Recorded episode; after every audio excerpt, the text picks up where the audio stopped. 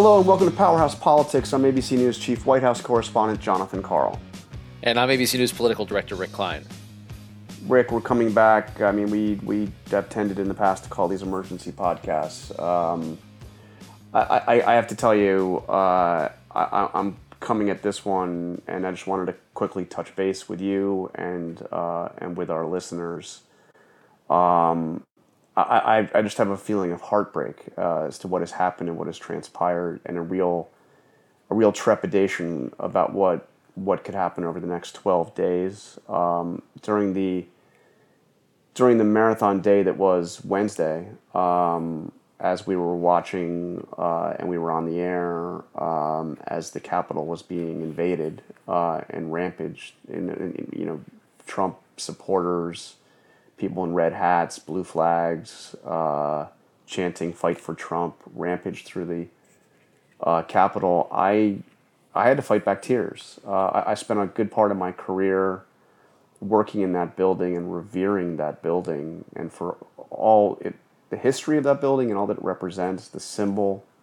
Uh, of American democracy, the workplace of American democracy is flawed and is, you know, as, as it has been over the course of of, of, of two and a half centuries. Um, it, it, it, it really, really was heartbreaking. But I wanted us to come together um, really primarily. I've got, I've got some new, new reporting about, um, about the president's uh, state of mind and action over the course of the last, you know, uh, couple of days. Uh, but I also wanted to play a little bit of sound. Did you, did you see this?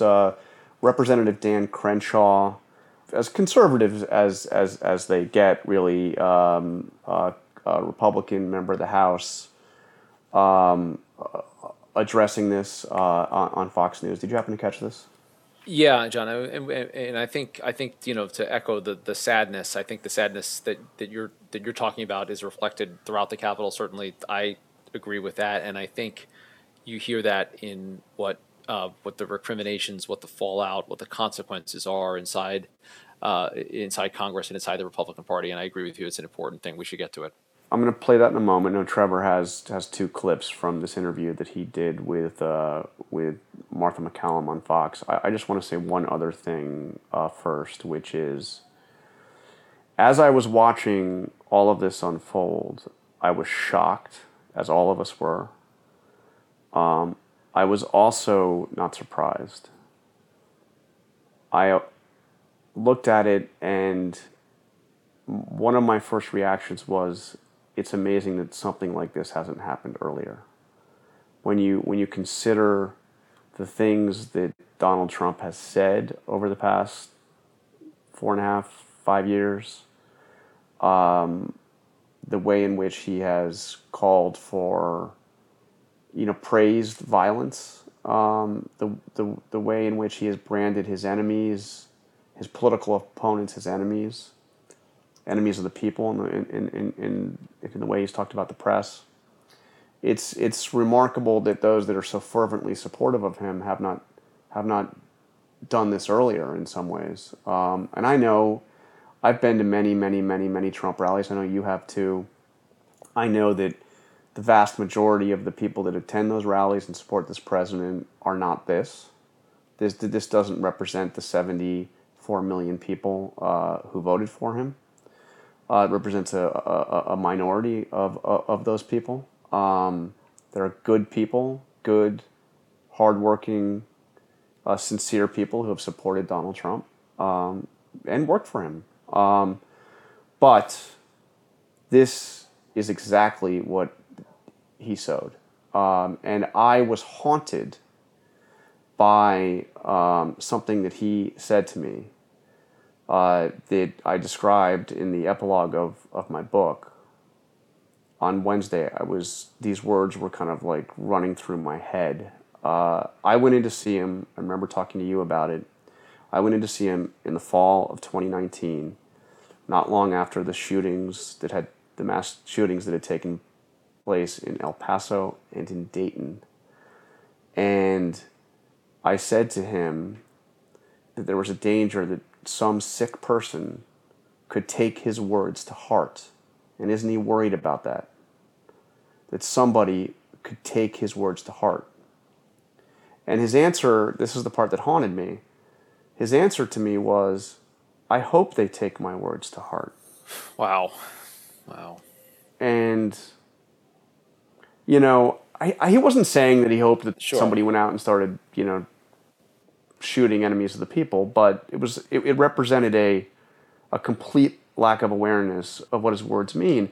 And you remember the uh, the, the the what people were saying um, during you know during that period during the campaign, the, the kind of the kind of cliched description of Trump was well, you know, you critics take him literally but not seriously. Uh, his supporters don't take him literally but take him seriously. And what we saw on Wednesday was him taken literally and deadly seriously. emphasis john on the word deadly and and and you- you're right you- the through line through what he has said not just about this election and its aftermath but about his political foes his political opponents and the scenes at, at the capitol uh, the the awful gut wrenching, deplorable, despicable, terrible things that were happening in that cradle of democracy, in that building that I know very well and revere uh, as well.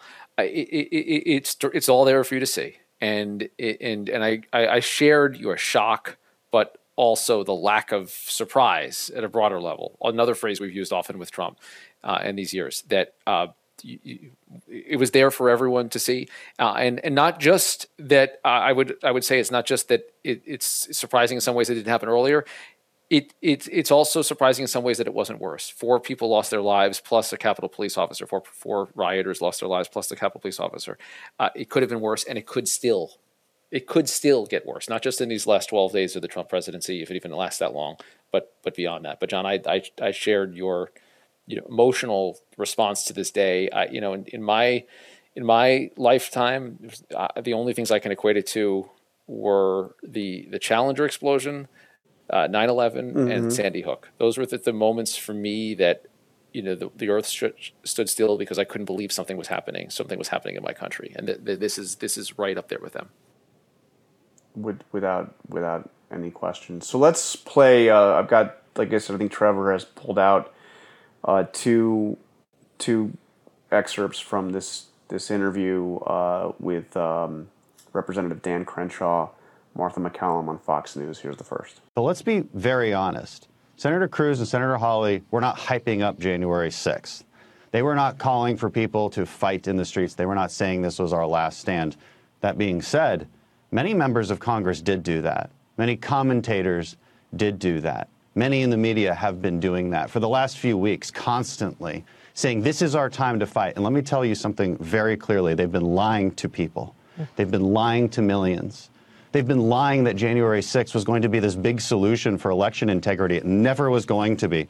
I mean, two hours of debate, forced two hours of debate, that was just some time for some opportunistic politicians to get five minutes of time on the floor. It was never going to solve anything, and it was always unconstitutional. So that's that's the the, the first uh, clip. He continued on. Here's the second. And they said, go fight. Go fight because everything's on the line. That's what they said. And when people fought, they came to fight, and then they fought Capitol Police, and now people are dead. And those same members of Congress who called people to fight, well, they were nowhere to be found because it was all fun and games to them.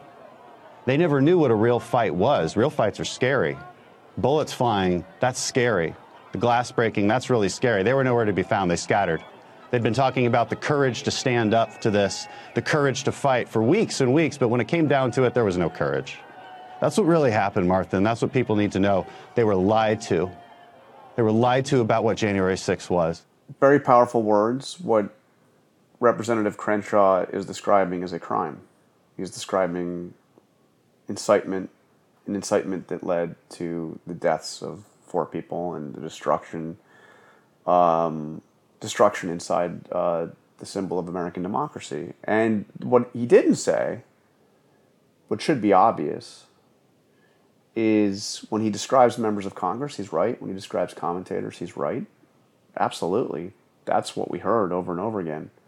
But who was the person with the loudest megaphone who was saying exactly the message that he just said? Who was the person? Who was the king of all the inciters? He didn't mention his name. but you know, this wasn't Louis Gohmert and Matt Gaetz uh, leading this uh, leading this thing. This wasn't uh, you know uh, Sean Hannity and Tucker Carlson leading this thing. They all had their role, uh, but but there was there was one guy who was pushing this above all others and who was setting the tone. And uh, that man has 12 days left as president of the United States. And Jon, uh, you saw the, the, the statement that uh, that he put out, the video message that he put out last night uh, after the, the uproar. Um, I know you, you've got some insight as to what was going on behind the scenes for, for all of the, the preparations ar- around that and putting it out. He has now acknowledged that uh, there will be a, a, handoff of power. He says it will be a peaceful transition. Of course, it already hasn't been a peaceful transition. Uh, but what's the what what is the latest? What do we need to know about uh, first, whether the president will even complete his term. Uh, is, is, is it possible that he is impeached and removed uh, and or the 25th Amendment invoked before January 20th? Uh, first of all, just brand new because I just got off the phone with somebody who spoke to the president this morning. Uh, the president did release that video message where he said, uh, where he made an appeal to unity where he said that, that, that he would focus on a uh, peaceful transition of power, uh, where he condemned uh, the, the violence, where he also said he, you know, election talked about election security, but didn't repeat his false claim that the election was stolen from him. It was a message that a lot of people of his own friends and, and staffers and, and allies had been urging him to do for a long time. Um, so belated, but he did do it. Uh, uh, he, he didn't mention the words Joe Biden, and he didn't uh, he didn't congratulate him. He didn't call him, and now we've learned uh, he's announced on Twitter uh, that he's not going to be attending the presidential inauguration. Um, something that uh, only only uh, Andrew Johnson, who was impeached, and uh, John Adams have, have, failed to do. I mean, it's really quite a quite a thing. Anyway, what what what I can tell you though is this morning, again, based on somebody who's talked to him, is he's unhappy with that video. He was pressured into making that video, and he now is telling people that it was a mistake, that his people are upset about it, don't like it. And if you can imagine. So, you know, buckle up and see where we're going to go from here. Regarding whether or not he serves out another 12 days, uh, there's been a lot of talk about the 25th Amendment uh, discussions among his um, members of his cabinet. Um, I am I am told that those discussions have included uh, uh, the Secretary of State, um, also the Director of National Intelligence. Um, but uh, the conclusion in these rather detailed discussions is that it's impractical and wouldn't work. Uh, that it would take too long, and by the time the mechanism for calling the cabinet together and uh, laying out the case and uh, and and removing him from mental instability were done and his challenge and potential legal challenges that, that he couldn't do it quick enough. So I think that effort is going nowhere and is effectively dead. But it's extraordinary that members of his own cabinet were actually talking about this. Because I mean that that that, that means that at least in the judgment of some that this is not just uh, political ramblings or the or the kind of you know we, we, we use colloquially the word crazy around President Trump for a while. You know, you could say crazy like a fox, however you want to do it. This is beyond that. Yeah. Yeah, but this is real. This is this is like this is not no longer figurative. No longer figurative. Um, and by the way, I think back again another segment of my book uh, when when Mick Mulvaney uh, had everybody in the West Wing read, um, you know, a, a First Rate Madness, a book about mental illness and leadership. I, I, you're thinking about all this stuff, and it's just it just it's just unbelievable. Um, but uh, so I, 25th Amendment's not going to happen. Uh, impeachment.